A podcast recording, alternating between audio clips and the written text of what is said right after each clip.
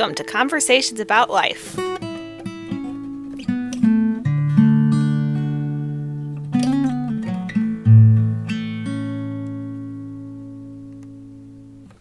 thanks, Roger, for getting together with me.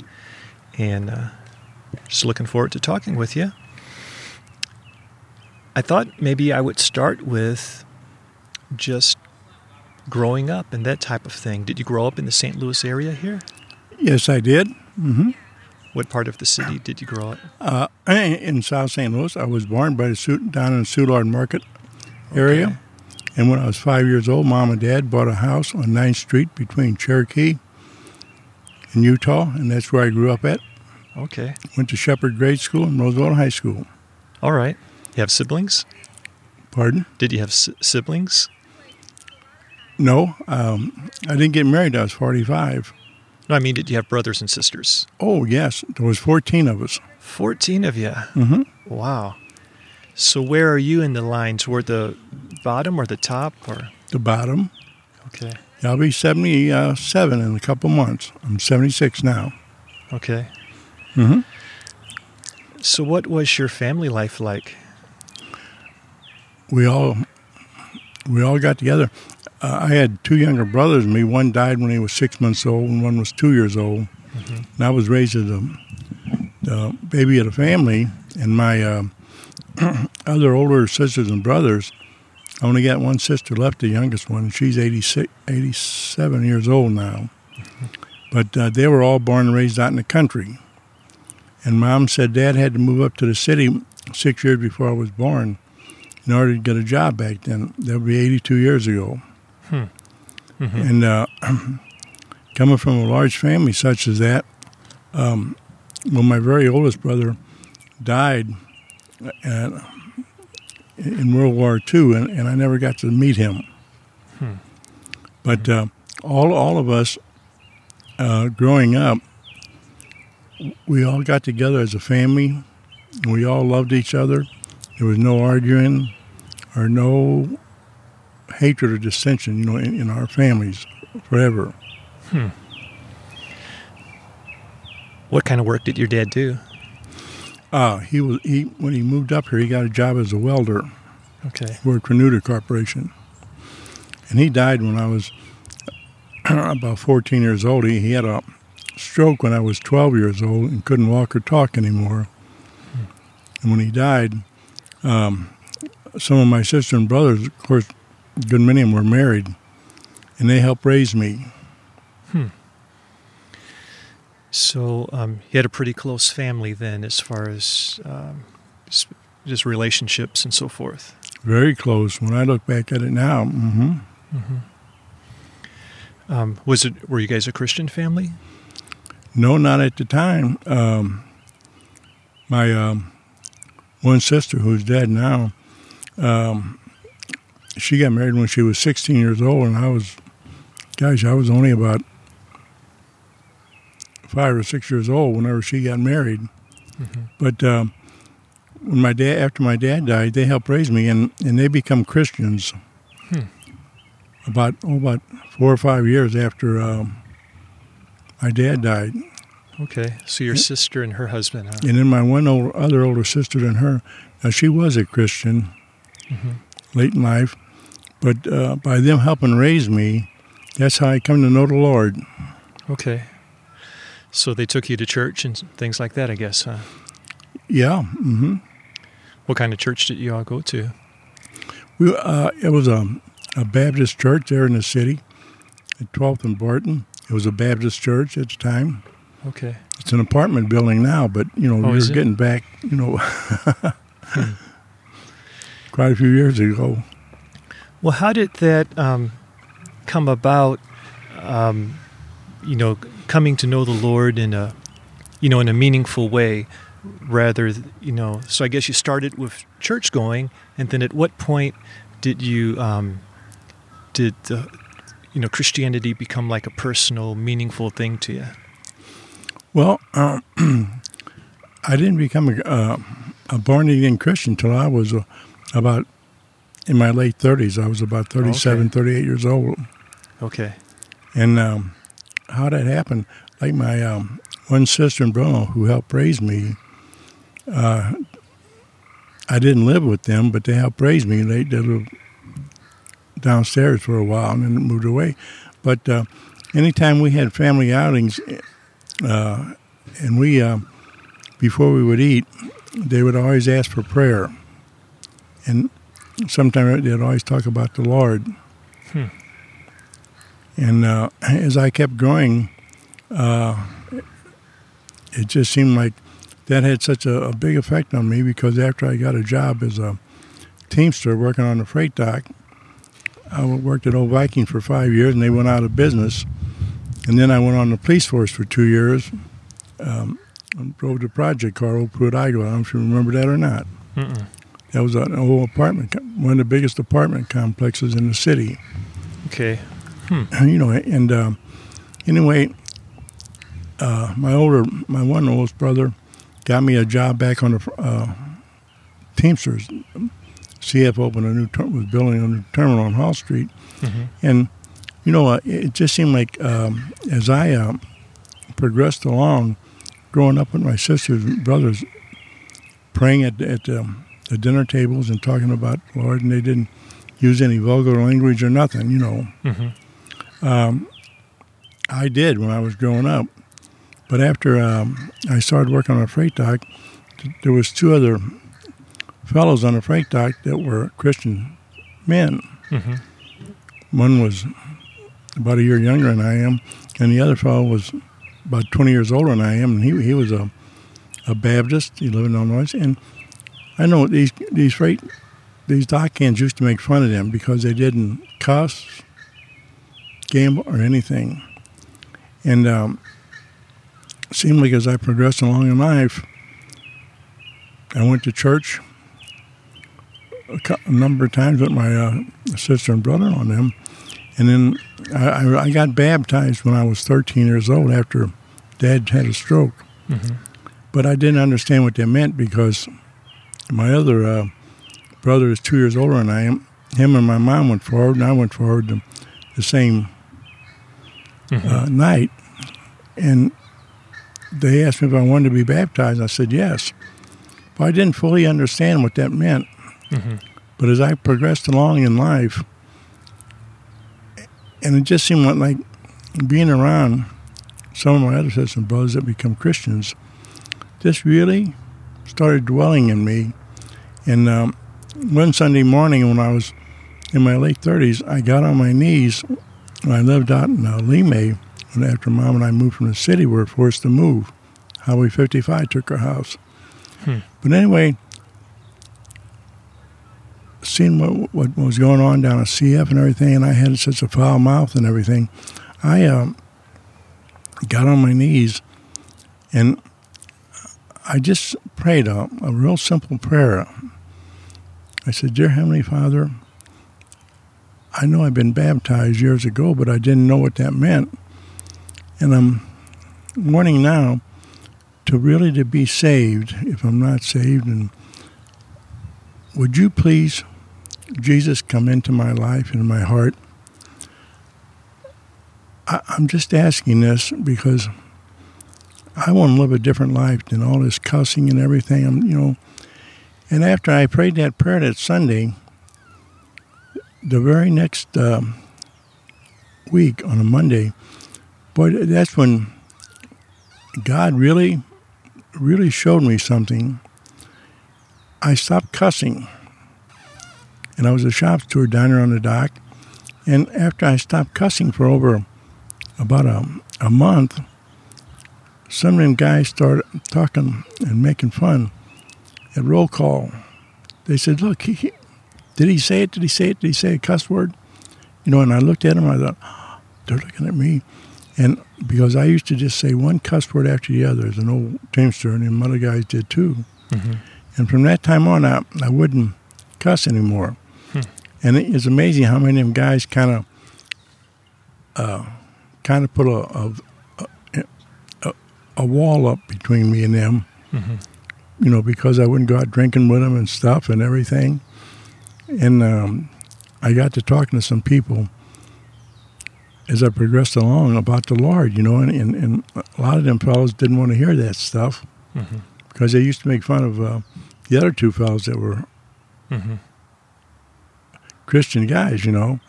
I looked around at that, you know, I thought, mm-hmm. I believe with all my heart there is a God, and I asked Jesus Christ to come into my life, and He did. And then uh, uh, after I started going back to, to church when I was in about 40 years old, um, I first went to Murphy Baptist Church for a couple of years. Mom and I moved out there. Mm-hmm. And then I started going to Arnold Baptist Church, and um, it wasn't more than just um, short period of time, a month or two, a couple months after that, when Pastor Davidson would always ask, you know, um, for anybody wanted to be saved, you know, to come forth on Sunday. I went forth and I, and I explained to him. I said, Brother Gerald, I was baptized, but I wasn't sure at the time at all that I really believed in God and there was a Jesus. But now I do. And he said, Roger, don't worry about it. He said, if you want to be baptized, come back tonight. Mm-hmm. And I went back and uh, he baptized me again, you know. Mm-hmm. And he says, baptism doesn't save you. And that's been, you know, but he said, as you become a Christian, if you really believe, he said, that's, a, that's an important first step forward, you know. Mm-hmm. But after explaining that to him, he said, no, he said, there's nothing wrong with that. He said, if you want to be baptized, come back. And after I got baptized again, and I started reading my Bible, you know, I could go into thousands of details of things I've read and done, you know. Mm-hmm. But it's just amazing how God worked with me and my sister and brothers helped say, you know, got me saved. Mm-hmm. And now I just feel deep comfort, you know, I just feel so at peace.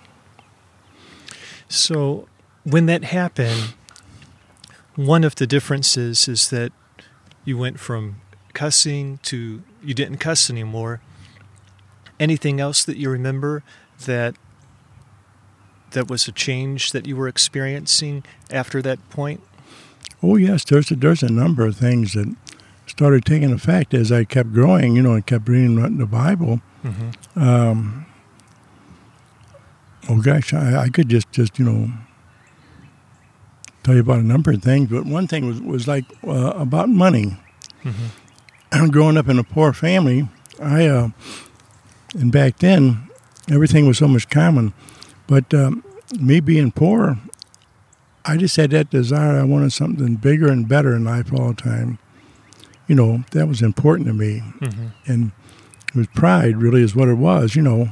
Mm-hmm. And as I kept progressing along, I bought a, a 15 acre tract ground, or five acre tract for $1,500 years ago, over 50 years ago, when I first bought some more ground. You get it real cheap back then. Mm-hmm.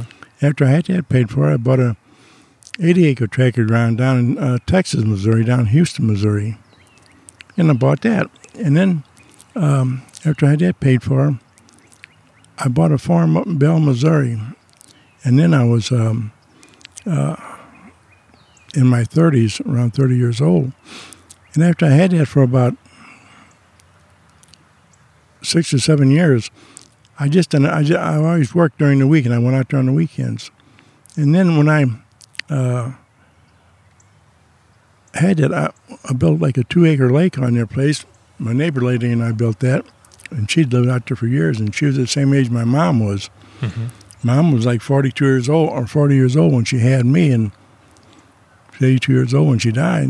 But anyway, as I progressed out there, I was work, work, work, work, work, work all the time. Hmm. You know, I wanted to get more money. I Mhm. wanted a bigger car.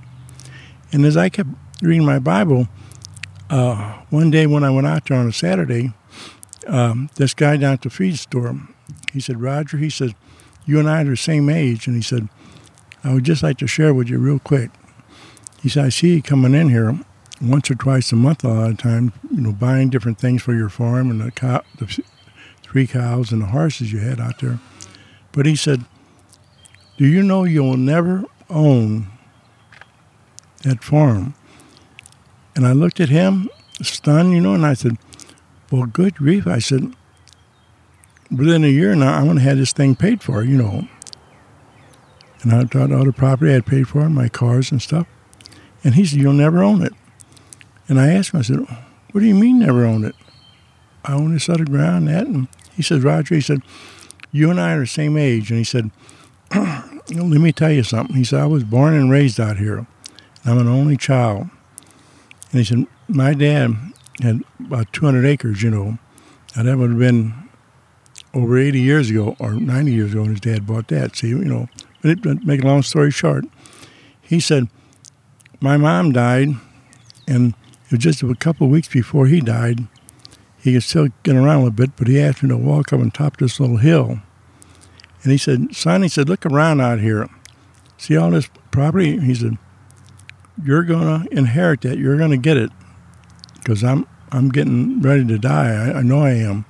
But he said, I want to tell you something. You'll never own that. And he said, What do you mean, Dad? I'll never own it. He said, That ground was here thousands of years before I was ever born and for people had it before me. And he says, his dad was a Christian. And He said, he says, You'll never own it, son. What?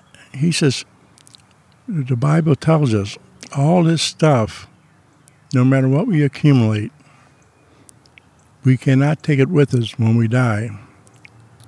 And he says, the most important thing is when you find peace and, and happiness and love, you'll find more contentment than if you were a millionaire or billionaire. Mm-hmm. And after I, he told me that, I went home and, and my I read my Bible every day. And doggone, I, I looked in the Bible, and here were these very scriptures that his dad was talking about. And I prayed about it, and God really put it in my heart. You know, he said, Roger, you'll never own all that. He says, there's nothing wrong with using it and sharing it with your family and friends. Mm-hmm. But the point is, finding peace and happiness, and there's uh, so many scriptures in the Bible tells us exactly that you know, in Book of Proverbs and Psalms. I read that and I got it marked off where I read that so many times. And my mom told me about a year before she died out there, she uh, took her out with me on the farm. She said to and she said, Roger, you'll never be happy out here if you move out here, you know, when you retire. And I had about, oh, 15 years ago before I could retire. And after I thought about this and prayed about it and read the, the Bible, and the Holy Spirit put me in a position where He said, Roger, see, what's more important is your family and friends and that. And, and that's why now, when, when you ask me the question about my family, and I think back at it, I had the fondest rem- memories now of this, how we all grew up loving one another. And after I had that farm I bought out there, it was, it was supposed to be like 76 acres of what I bought. Mm-hmm. And I had three cows and horses out there. And after the Holy Spirit really spoke to me about this, you know, that's nice to have and everything, but you can't take this with you. And when I thought about how many years I had to go before I could retire, I really get, I really prayed about that, and I thought before I bought all that, and my older brother-in-law, Dad, down there, we used to go fishing all the time because Dad, when he was living, him being an old farm guy and mom, they used to take my brother and I fishing, camping out all the time, and we'd just sleep outside, you know. Mm-hmm. And after I, I, thought about that, how peaceful and calm that was, and I thought, oh my gosh, this farm and putting that lake out there. I didn't even fish in the lake one time because I was always going out on weekends cutting grass and doing stuff. Mm-hmm. But anyway, the Holy Spirit spoke to me just as clear as could be and said, Rog, it's nice to have things in life, as long as you, you use them wisely to share them while you're here on earth. And after reading them scriptures, you know, where you can't take nothing with you, why God really opened my heart and mind up. Hmm. And I and it, I guess it was probably within less than a year after I thought about that, I put that up for sale and sold it. I did, yeah. Okay. Mm-hmm. So, you said you were married um, later in life. Is that right? Yeah, I was married when I got married when I was 45 years old. Mm-hmm. Okay. And has your wife get passed on then? No, um, she's still living, but we got a divorce about a year and a half after we were married, um, she was married and she had the two girls. Mhm. And then when we got married, she, she's two year, about a year and a half younger than I am, Mhm. but she was a Christian woman. Mhm. And um, after we got a divorce, we prayed about this and everything, and, and I didn't want the divorce. Well, we we got back together again and got remarried, Hmm. and then we were married for 17 years. You know, and then got another divorce was over some problems with her father and everything. Mhm. Him not being a Christian, we had to ra- leave him sleep in our house Mhm. for over three years. But anyway, her and I, when we prayed about this now, her and I are the best of friends. I mean, we are just, she's a fine Christian woman. Hmm. And she'll call me all the time, checking on me, and I uh, go over to the house there, and we sit and talk and have coffee, and we just, we had the best relationship now ever. Hmm. Because instead of holding grudges, God showed us, that's wrong, Roger. You didn't want a divorce. You had everything paid for. Mhm. And I kind of felt like she married me because I had, you know, things paid for, and she was in debt. You know, Mhm. we bought cars for our daughters and Mhm. all this other stuff. And, you know, after I really prayed about this and that, where God says we're not to hold grudges, but love is the most important thing of all. And God tells us, He said, of all these gifts in the Bible, love is one gift that will never end because when we get into heaven, we're going to be living this perfect life that God wants us to. I'm sure he, he meant for us to do that here on earth, and He gave us a free will. And how we've blundered that, you know. Mhm. But really, by accepting Jesus Christ and asking Jesus Christ in my heart, that has changed my life around tremendously because there's been a couple of my family members even say, well, boy, Rog, you, you, you, shouldn't be going to your ex-wife. It was my house and everything. I gave it to him, you know. But, you know, well, I've had, and I- I, say this not bragging, but I'm going to say bragging on God, knowing Him and what He's done for me. I've had everything paid for for years and years and years now. And I, I get my full Teamster pension, my full Social Security and everything. And by God showing me that all this money, like more and more and more, I, I could buy me another house, a new car and stuff. But I've learned to be happy and content with what God's given me. And I know people have made laughed at me many times, you know. Rog, why, why, why do you want to keep that old car for? And it's not like you and I are talking. You have an old car. Mhm. It runs good and everything. And years ago, what impressed me was, you know, if you had a big car of some kind, that was impressive to the girls and to your family. Mhm. But that doesn't mean anything to me after becoming a Christian and God showing me Mhm. that all this stuff is meaningless. It, it's nice to have, it's nice to use, and you know, Mhm. but when you can't take anything with you, by me um, having my grandkids by those two stepdaughters, you know, while we were married, Mhm. I mean this from the bottom of my heart. We all love each other. And I go to the house for special dinners and everything. They invite me to birthday parties and stuff. Mhm. And you know, we all hug one another and, and laugh and get along now. And that means more to me than all the money in the world. Mhm. Finding peace and happiness. Yeah.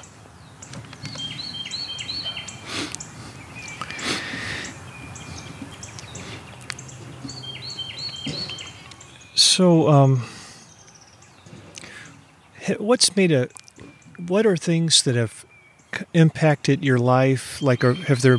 I don't know if you're like into books, or have there been any books or any people or anything like that that's had like just a powerful influence on your life and shaped you, making you, you know, who you are? Oh, yes. And like, like I, you know, was talking earlier about my two older sisters, and my sister and brother-in-law. Mm-hmm. That had a tr- the biggest impact on my life. You know, it, really did. Mm-hmm. Mm-hmm. Yeah, they were always so kind and loving, and you know, and never cussing. And anytime we all got together as a family, and we all met with all these major holidays, and probably dozen times during the year, different times with barbecues and that, but whole, all the families were invited, whose ever house. Mm-hmm. And before we could eat, my, my sister and brother-in-law, my brother-in-law would always say a prayer, you know. Mm-hmm. And this had such a deep impact on me growing Well- up. hmm Well, what about your life now? Um, do you have any routines in life that are meaningful? Things that you regularly do that you know mean a lot to you? Yeah, just up until the last three weeks, you know, what's happening here with this virus business. Mm-hmm. Um, I've been retired. Uh, it'd be 26 years this June. Hmm. Seventeen, so I get my retired with a full pension. I mean. But I worked over at our church at Life um, in the Life Center for 12 years, volunteering, and you know, serving them and everything, and meeting all these different people from different churches, Mm-hmm. and learning that no matter what church you come from or what building you say you're you're from, Mm-hmm. no matter who we think we are, if we have asked Jesus Christ in our life, whether we're Baptist, Catholic, Lutheran, whatever, Methodist, Jehovah's Witness, or whatever, if God looks at our heart and He truly sees that we believe in Him and we've asked Jesus Christ, His Son, to come in our life, we'll all be in heaven, no matter what shape we are, color, or whatever, you know, or and, and you know, and, um, these other things in the last 12 years, by starting to work down here at church, this one lady, um, Diane Polite, she's a lim- she asked me just in a, a normal conversation, you know, what church, you know, do I go to church there and different questions? I said, yes. And she said, oh, uh, you used to be a policeman in Old Pruitt-Igoe, and that you know, has been on TV several times. After that's where a lot of people come from, from Ferguson. I think they had about 20, 20, 20 30,000 people in them old projects. There's about 10 or 15 of them, real, real super big. Mm-hmm. But anyway, after Diane found out, she said, Roger, she said, we just started a ministry. There's a group of us ladies.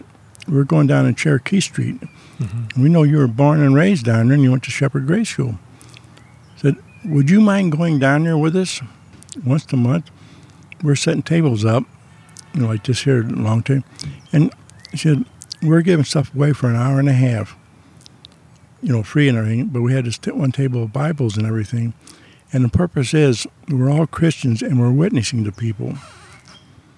And um, I told her, I said, well, sure. I said, I'd be glad to go down, you know, once a month. And by doing that, um, I got connected with so many other things where I worked over at church at um, family luncheons and everything, you know. We serve, we have like five, six hundred people show up every three months for those. And so many other people I've met by in life you know, hi, hi, Roger, and just talk and everything. And, you know, um, Sandy Whalen got us going down to uh, this Bridge of Hope Church on North Prairie Street on Thursdays. They feed like 20 to 30 people down there, just lunch, Mm-hmm. the homeless. And then these other ladies I met through the Cherokee ministry for the last about three years now, they've been doing it for 10 years. We go down to St. Peter and Paul's Church Mm-hmm. down by Soulard Market. And um, they'd cook all the food up and everything. They, there's about eight of them. And we meet at 55 in Lindbergh. And there's about th- three of us go down there. And there's another lady shows up after work. And they let 60 homeless men sleep in the basement of their church down there. Mm-hmm. And we feed them supper every, you know, the first Tuesday night. Mm-hmm. And we, then, we, you know, you get to say a prayer and talk to them about the Lord and everything Mm-hmm. and all these other things I've done by getting connected to different churches. I go to the down in Potomac in Oregon. It's the second Saturday of every month, and we kind of got that started through the, the Black Pastor after he got to know us when we were on Cherokee Street. Mm-hmm. He let us have a Bible study in his um, church on Thursday nights, where these homeless people, you know, we got to meet and everything, and got to witness to them Mm-hmm. and uh, uh, after we started doing that, um, we asked Pastor Phil if he'd start like a, um, a prayer breakfast, you know, and he called it a pastor's prayer breakfast down in his basement. And we first started out, you know, he had like maybe 10, 15.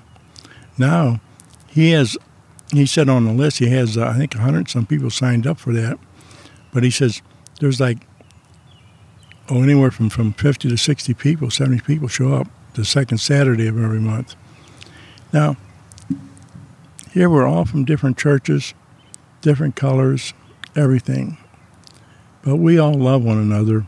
And you know, like God says in the Bible, when we become a Christian, and He explains it just as clear as can be, just as clear as can be.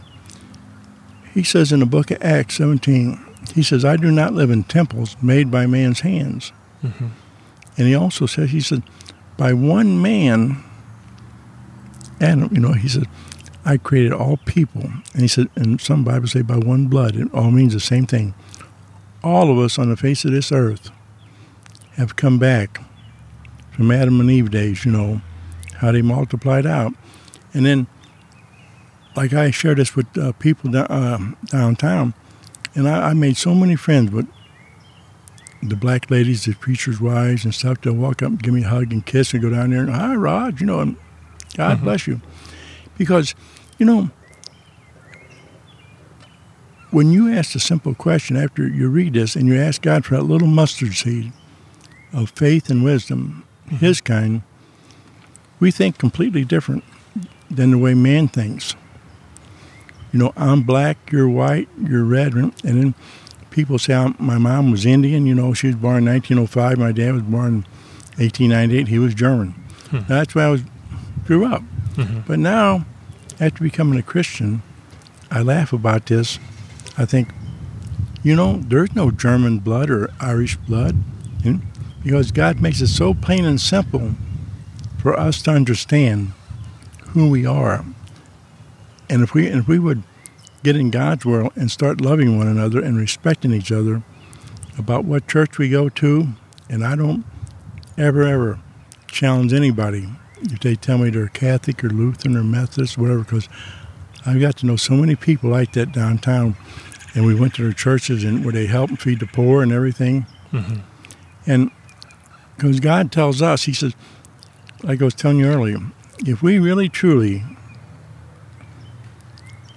believe in God and we really truly have asked Jesus Christ to come into our lives, God's going to look at our hearts.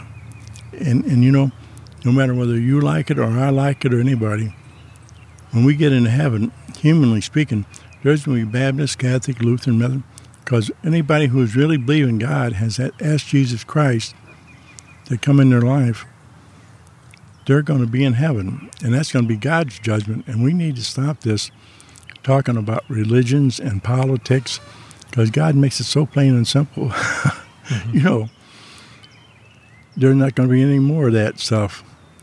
And, and, and by becoming a Christian and getting connected with these people down in the city, when I'm going down there and witnessing to people and everything, God has given me such a deep peace and understanding, you know, and after reading the Bible, but you can't take nothing with you. When you find true peace and happiness, that means more to me than anything because I look back on the family I come from, and we're all poor and we all got along. You know, we went to some dinners beers go and thought we might have a hot dog or a hamburger back then, you know. Mm-hmm. And we all loved each other. Mm-hmm. And and you know, by accepting Jesus Christ, uh, I laugh at so many people sometimes because the church people say, "Oh my gosh, you would on you feed these old homeless people that are ragged and poor, and you know, ooh, you know, shootings down there and everything." And you know, I've learned one thing. If Jesus was walking the earth today and somebody asked him if they were starving to death and hungry, you know, and Jesus was walking down the earth today in America or in these other countries, and they said, Lord, I'm so hungry, I'm starving, would you feed me? I said, I, I don't believe God, Jesus would ask them for a credit card. And if they asked to be healed, I said, you know, I don't believe Jesus would ask him for a, an insurance card or anything, because when I read the Bible, he just he just healed them freely Mhm. back then. I said, if we would really learn not to argue over whose church is the best church to go to, because they're only buildings, and then if we would have more respect, you know, like for politicians and everything, if we want to vote as human beings on somebody, whoever gets elected, God said, do not put your faith and trust in man to begin with. We're all humans, and these politicians are human. Mhm. And I believe most of them, probably when they run for office, would really sincerely like to try to correct these problems that we have in the world. But if we would get together as Christians and ask God sincerely, as a group of Christians, what should we do, Lord, to bring peace and happiness and contentment on this earth, you know? And God says, Roger, like I've taught you, all this stuff, you can't take it with you. Love, love is the greatest gift of all. Because, you know, like when Jesus walked the earth, he said, I've given to you um, the 11th commandment. Now, some people look at me like, hey, there's only 10 commandments, you know. And I says, it tells you, Jesus said, I've given to you this day a new commandment that you should love your neighbor as yourself, and we should love our one another. Mm-hmm. And he said, love is the greatest gift of all. And if we would start loving one another, and say as a nation we're in now, if we could get together as Christian people and pray in our homes or whatever, you know, you know, say, Lord, this person who's president or governor or mayor, we just want to pray for them that they will seek you for advice and, you know, and, and if they're not a Christian, if they would, you know, accept you. And then, isn't that the truth? How we've strayed from God so far. I know I've been there and done it all my life years and years and years, even after I become a Christian. And even this day and age, you, you, know as well as I do, we're not perfect. Mhm. You know, some people say, and there's no, no perfect one on this earth. And I've told them, I said, I am perfect. And they look at me like, what? And I do it for, for just fun, you know. I said, my sister and brothers told me I was a perfect mess when I was born. And, I, and they tell me I'm still a perfect mess. you know, I just do it for fun. Mhm.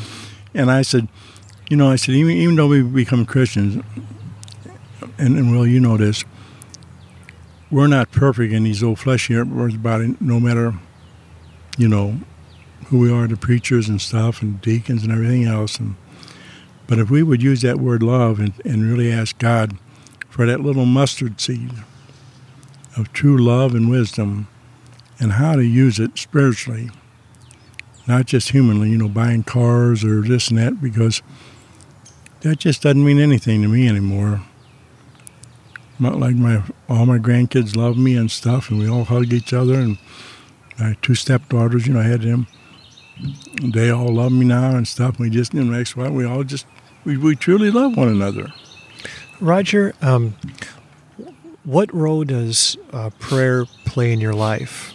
Like, um, do you have times of prayer? Is it a big part of your life, or just a small part, or like what's that like for you? Well, it's, it's a small part per se. I like to pray every day, you know, and when I'm sitting out, sitting home, and sitting outside when it's weather like this and that, sometimes I just like to close my eyes, and, and you don't have to close your eyes to pray, but you know, I just like to to pray and tell God and thank Him for what He's done for me, and Lord, anything that you can put into me new, would you please use me and give me that love through your Holy Spirit to let me do something different. You know, and, and, and by not holding grudges and things of that, when I meditate like all these trees and the sun and everything, and read the book of Job and Psalms, God says, I, the Lord, created all this, everything on the face of the earth. Everything comes from me. And you know, when, when I look at that, a lot of times I'm standing outside in the, in the spring and summer that, I just look up and I just like to, and Lord, thank you for the sun. Thank you for the moon, the stars, and all these leaves and grass. You're the one that created all this. And you know, it, as a human being, would just blow our mind to think all this stuff like, that, that God knows. He says every hair on your head is numbered, you know. And you think, oh my Lord, have a God like that? And you know, when, when you really pray and you meditate upon this, when God says He created everything, all the what we call stars, you know, planets up there, the moon, the sun, and when you look around on a clear night and you see so many stars, and you think, my Lord, here are all these planets, you know, stars, and some of them as big as the Earth and maybe two times as big or 10 or 12 times as big. And here these are all floating out there, and none of them are falling down on one another, you know, they're all out there. And I said, you know, if, if a person would uh, blow up a balloon, and just for fun, you know, you say, well, I'm gonna, I'm gonna put a bunch of a little glass of water on top of this thing. I'm gonna blow stuff and you turn it loose and it falls down. I said, but here in this earth and the moon, stars, that, I said, they all stay in perfect order without falling on one another. I said, to think of a God that way, and like the earth, scientists say like there's two thirds of the earth covered with water. I said, to think you have a, a big ball out in the middle of nowhere and all this water, it's going round and round all over. I said, and none of it falls off. I said, when you meditate upon this, and God tells us if we just had a little mustard seed of wisdom and faith, how we can move mountains in our lives. God has blessed me so much by moving problems out of my life. He might have done it not just immediately. You know, it take a period of time sometimes, you know. Mm-hmm. And when you're ready to tell God, you know, Lord God, I'm ready to repent, completely repent of this, and move away from this sinful thing that I'm thinking about or doing. You know, God is always willing to listen, and if you're sincere, God's willing to, to work in your life. Have you? I don't know if, how much thought you've given to this as far as um, what gives you confidence in the Christian faith because there are different, you know, there's different religions and there's people who are even just atheist, you know, or and stuff like that. And um, you mentioned that when um, that change took place and you stopped cussing, that that it was like, you know, that seemed like that gave you confidence, like something real happened and so mm-hmm. forth. Um, is there so is that the is there anything else that you th- think of or anything in particular that you would mention when it comes to um, confidence that uh, you're on the right track as far as following Jesus rather than going some other way that you know that's out there? Yeah well you know i told you earlier you know all these other things that, that's happened in my life and god has changed them. It just seemed like no matter how long we live if we're sincere and we keep praying daily to God, you don't have to pray every day, but I, I try to pray every day. Mm-hmm. You know, especially when I lay down, get ready to go to sleep, I ask God to forgive me my daily sins because during no time maybe what I've done daily, you know, maybe thinking in my mind or something. But you know, I don't know how else to explain this. God has just shown me that all this stuff on this earth and everything – someday could vanish, could be blown away. And when you take these big hurricanes and floods and fires we've had the last couple of years, mm-hmm. to me that's an indication. You know, the guy says, "Look, people might have had homes there and out in California and out of fire, and they thought they were rich and wealthy. All of a sudden, they disappear and they're gone." Mm-hmm. But I, I mean, from the bottom of my heart, I just love to, to pray now and be thankful for what I've got, and I say this over time, I say many times in my testimonies to people, I just feel so, so happy now, just like coming out here now, watching these people walk around. I went over to Arnold Park this morning, you know, a lot of people are walking around the lake and everything. I go over every morning, try to. Hmm. And I said, you know, when I look at all this now, and I said, I think about how all of us are blood related back to God. And like I was telling you earlier, you know, just, just real quick, when I witness the people, and, and a lot of Christian people, you know, because when you're living in the human world, you know, like I was telling you earlier, people say, I'm Irish, German, French. Mm-hmm. And I said, but when you ask people this question, and I've had Christian people look at me, you know, just kind of smile like, ooh, that's a, ooh, I don't want to hear that kind of question. I says, what book of the Bible does it tell you when Noah come out of the ark, when his three sons, they come out with their four wives, what nationality they were? And people look at me like, oh, I, don't, you know, because when you live in a human world, you look at your computer and trace back. I said, see, God tells us we all are part of Him. All of us are.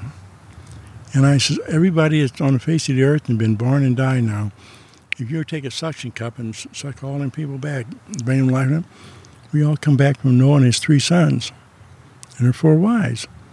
And I said, see, God tells us we all come from one blood. If you put Noah and his three sons and four wives in that ark, and you took them back, God tells you in the Bible, we all come from Adam and Eve, and we're all blood related because you didn't ask to be born and I didn't.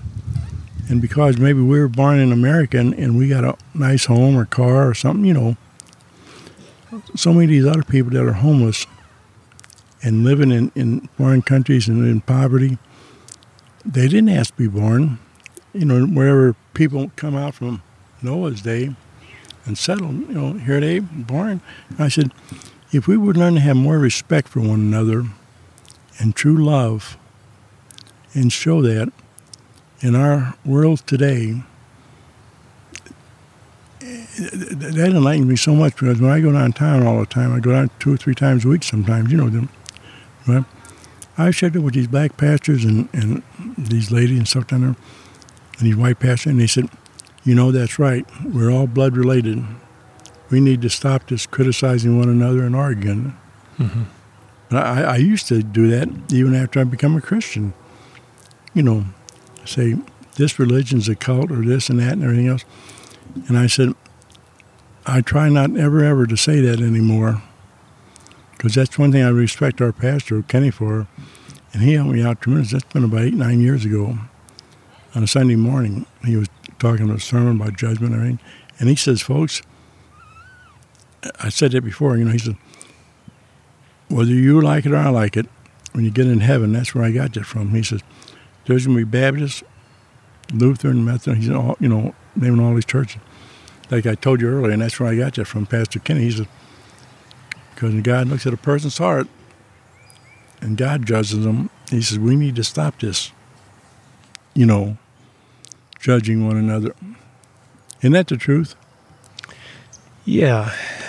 Um, yeah, I've thought that, um, I guess that's something that's been on my mind lately as far as uh, people of different Christian traditions, um, you know, being able to accept them as brothers and sisters, um, mm-hmm. even though some of their traditions might seem pretty strange. Um, but there, there are those basic type of things that unite us as Christians. Um, so yeah, yeah. So I can, you know, I kind of sing along the lines of mm-hmm. of what you're you're talking about. You mentioned um, love, and you know that's an important thing because that's what Jesus put the emphasis on. You know, He's t- taking care of everything. So what's left for us to do? Well, He said, you know, love one another. Mm-hmm. Sometimes it, for me, it seems like busyness can kind of get in the way or make it uh, f- feel like other people are kind of an interruption sometimes. Um, and like uh, legitimate busyness, the type of things we should be busy in, like working and you know stuff like that. Mm-hmm. But so it's kind of confusing. Um, you know, there is the desire to to grow in love. I think that's something Mm-hmm. Christians share. They, you know, if they're truly following the Lord and they're know Him and they're serious about this, they want to be more loving. Mm-hmm. You mentioned, um, you know, asking God for that seed, mustard seed of love. Mm-hmm. Is that, as far as like growing in love, is that uh, the main? Is that the thing to do to ask? Is do you have any other um, thoughts about growing in love, where that's a bigger part of your life? And I don't know. Paul says, "Do everything you do in love." So it it's, Mm-hmm. seems like it's pretty important to be doing it all the time. You know. You have any thoughts about that? Oh, well, you know, uh, you know, um, like I say, none of us are, are perfect here on- after we accept Jesus Christ. Mm-hmm. And there's a number of times maybe you're driving and somebody cuts you off or does something, you know, Mm-hmm. and maybe just temporarily, you- oh, you know, and, and say something negative or something, you know. And I've learned to be very, very quick about this, to ask God to forgive me of thinking, you know, Hmm. because when we hold grudges in us, Mm-hmm. and so many psychiatrists were talking on, on TV about this, about people who commit suicide and everything. We weren't talking about the Bible, but they said when you hold grudges inside of you, it can really cause you problems, you know. Mm-hmm. And when somebody says something or does something to you, years ago, I mean, before I became a Christian and being a shop steward down there, I got a number of fights. You know, somebody walk up and say something to me, or you know, just bad mouth, or mm, you know. Mm-hmm. But anymore, God says walk away from people like that. And you know, like our pastor told us, and, and you know this, there's many people out there that are maybe evil-minded, and you know, even as Christian people sometimes, you know, get a little confused. But, but you know, we're to, we're to try to witness to them and forgive them. And if somebody is going to bring you down, you know, God says, steer clear of them. Don't hate them. Just walk away, you know, steer clear, but to pray for them. Mm-hmm. And anytime we, we can walk away from something instead of getting mad or holding grudges, because I've encountered, you know, up in Cherokee Street and over at Arnold Park, I've talked to a number of Muslims, you know, Mm-hmm. and they don't want to talk about God or Jesus, you know, the way we do, you know. Mm-hmm. They're real mad. But instead of getting mad or something like that and say, oh, I like just to try to talk to them just briefly if I can and plant that little mustard seed of, Mm-hmm. you know, how I believe. And if they tell you, hey, I, I, I don't want to hear this stuff or whatever, okay, but at least you planted that little mustard seed in them, and what they do with it is between them and God. It seems like love is the answer to a lot of things. Like if there's anger, well, love is the you can't be angry at someone and be loving. And the way Mhm. I kind of think of love is like considering what it's like to be them and caring about them, you know. And Mhm. um and like lust, you can't look at a woman and lust for her and be loving her at the same time. And it does seem like um that's like you know the opposite of so many uh, things Mm-hmm. that we shouldn't be doing. I, like what you said about um, asking for for forgiveness quick because we're not perfect, so we fall into something that's the opposite Mhm. of love. Um, not just being content and going along with that, but trying to rectify it, you know, soon. So that seems good. I know, like at our church, know, being a big church, um, we've helped a number of homeless people come in there, you know, Mhm. maybe need a place to stay or something. Like Pastor Kenny told us, he said, we'll try to help people, you know, for a day or a week, you know, give them a, the hotel over there on, on Jeffco Boulevard there.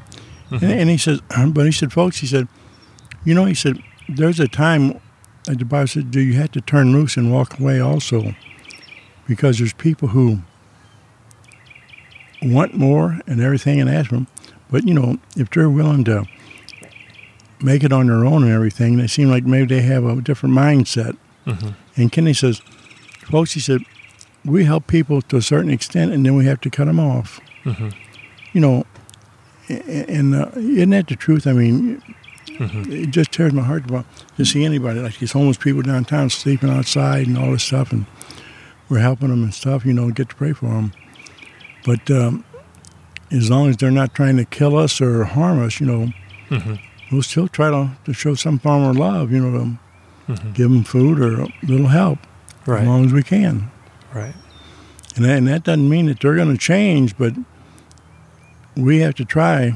And like Kenny said, there's a time we have to turn loose, you know. hmm Yeah, the way um, a pastor in New York, Timothy Keller, puts it, um, we give mercy until it's no longer merciful.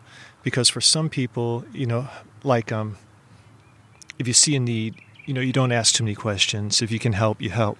But to continue doing that, at some point, it might not be doing them good to continue on.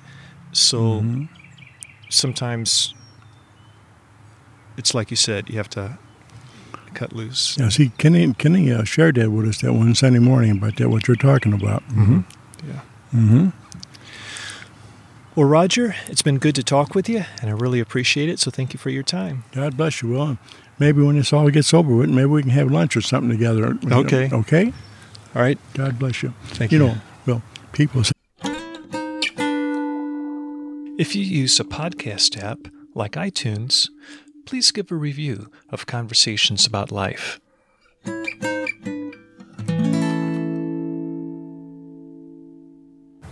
you know, because you don't get no five minutes or ten minutes to talk to people about a sermon. We Mhm. hand all the stuff out, you know, for you know. Them ladies would say, "Oh, say, can I ask you a question?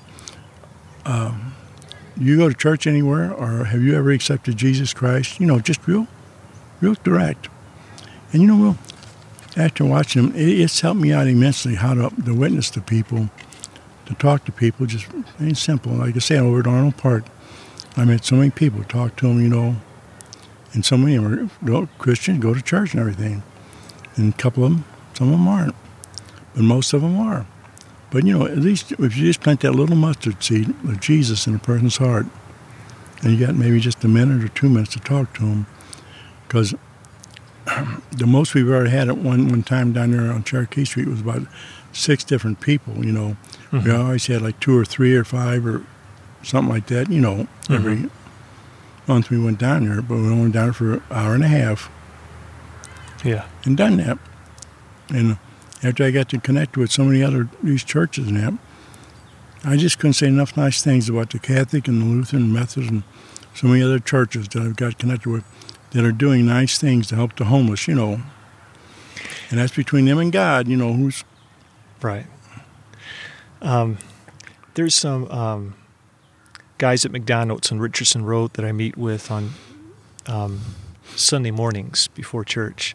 So I get there around six thirty or so, and um, for, I first met them on accident. I got there. Um, I wanted to meet with someone for a cup of coffee, but I didn't make any plans. I didn't have any. So I, I just want to get together with someone, but there was it wasn't anyone to get together with at that time. So I thought I'm just going to go to McDonald's. I'm just going to write in my journal and read the Bible and just have a cup of coffee. And uh, I'm sitting there, and these two guys sit down table next to me.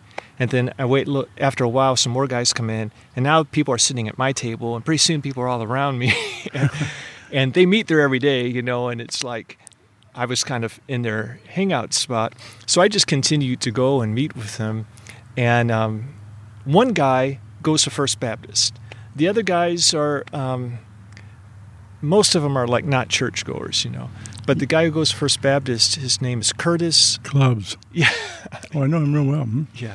Yeah. And he meets there. And uh, Well, yeah, anyway. he, he goes down to Chick fil A now all the time. okay. Yeah. Anyway. I, I know Curtis real, real well. hmm So maybe you. s- you want- And oh, I know that group of guys you're talking about. oh, do you know Al? Hmm? Do you know Al? He calls himself Big Al. Oh, yeah, yeah. You- so I talk with him. Uh, so he knows you then, huh? Oh, Curtis? Oh, oh Al. Now you talking about Al Rich, big Al? Or, Yeah, Big Al. I don't know his well, last him and his wife moved, you know. Okay. Okay, I'm talking about a guy who lives in Old Lee Ferry. He's got the silhouettes in front of his yard. He said. Oh, I think I know who you mean. Yeah, Okay. Anyway, there used to be a um, a coach goes over to Jerry, okay. and uh, there's an, I, I've had coffee with them guys uh, two or three times up there. You know, over the years, but I haven't in the last couple of years. Yeah. I know what you're talking about. Yeah. Yeah. See, and you know, just just real quick, you, you go to so many of these ca- cafeteria. You know, there, it's amazing how many people show up. You know, in groups Yeah. like Chick Fil A. There, Right. there's about 15, 20 would show up there every morning, and there's about four or five of us from Moreno Baptist and all from different churches. And we sat there for a good many years, you know, until all this happened, laughing and talking with one another and Yeah. doing things together and that. But there's never been any serious arguments over religions and stuff. You know, it was leaving God and Jesus and let it go at that. Yeah. I've been going to a Catholic prayer meeting that meets a couple of Mondays a month out at the Herm- Visions of Peace Hermitage in Pevely. Are you familiar with that place? Vision. Um, hmm. What, what days you meet for prayer?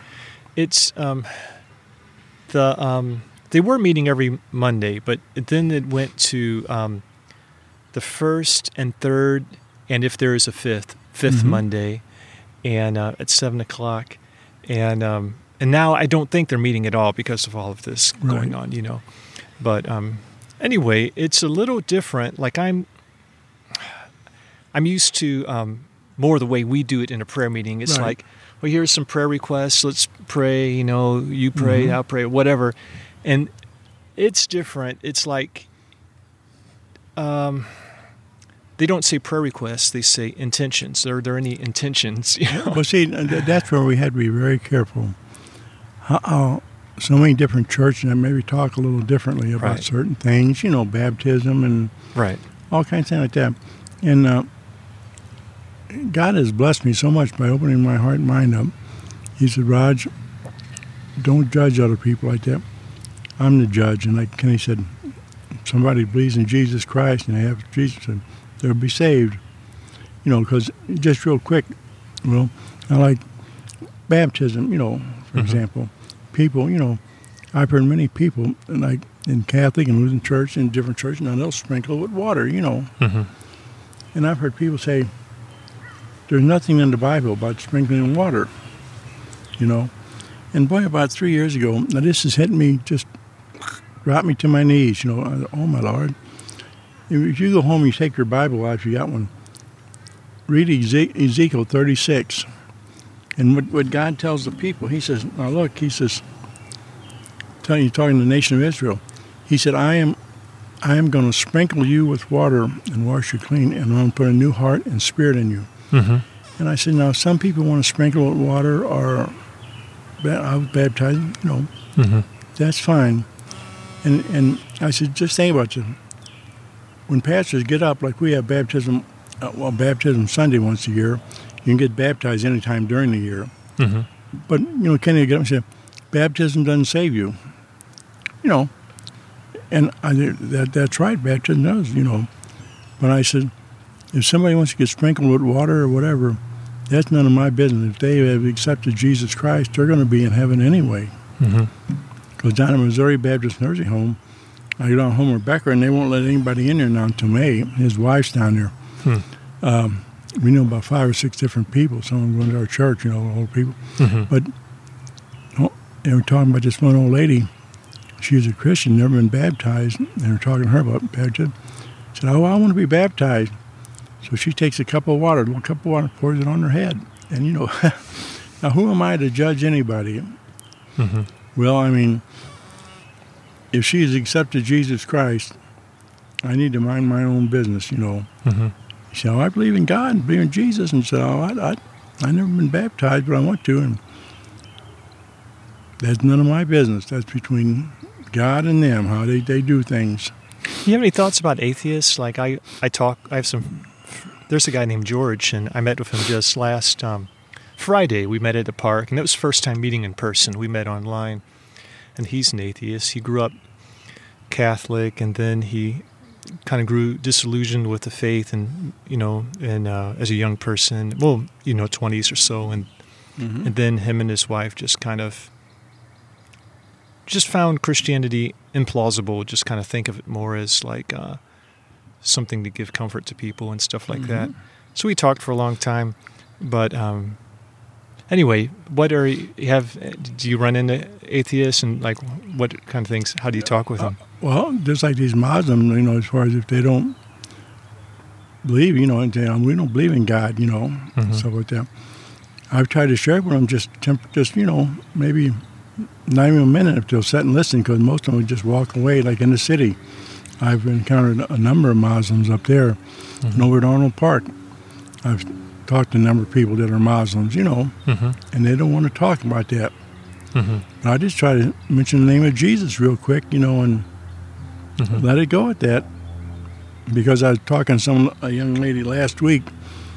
I was walking around the lake and she's coming down the direction and I was ju- I just stopped her and just talked to her just briefly, and um, she goes to church out in um, uh, DeSoto, I think it is. She said Mm-hmm. she and her and her husband just moved up here in Arnold a couple of weeks ago, and then we were talking just real nice thing about the Lord, you know. And she said, you know, she said, my husband is an atheist, that he does not believe in God, and he keeps trying to tell our two kids that there is no God. And she said, we've been going to, I've been taking them to church all the time on Sundays, you know that. And I said, mm-hmm. And there, there's so many people out there like that. And, and like it's been said by a number of pastors, just because we go to church, maybe from what they said, now I I have no idea how man knows any of this stuff, only God does. Mm-hmm. But they said maybe 66% of the people in the United States are not Christians, you know, today. Mm-hmm. Well, that just blows my mind, you know. You think, oh man! But it's amazing how many people I've talked to, you know, that don't believe in God. Mm-hmm. Yeah. So I don't know where we're at and all this stuff, but only God does. We just got to keep our faith and hope on God and just keep praying. Hmm? Well, listen, I'm going to kind of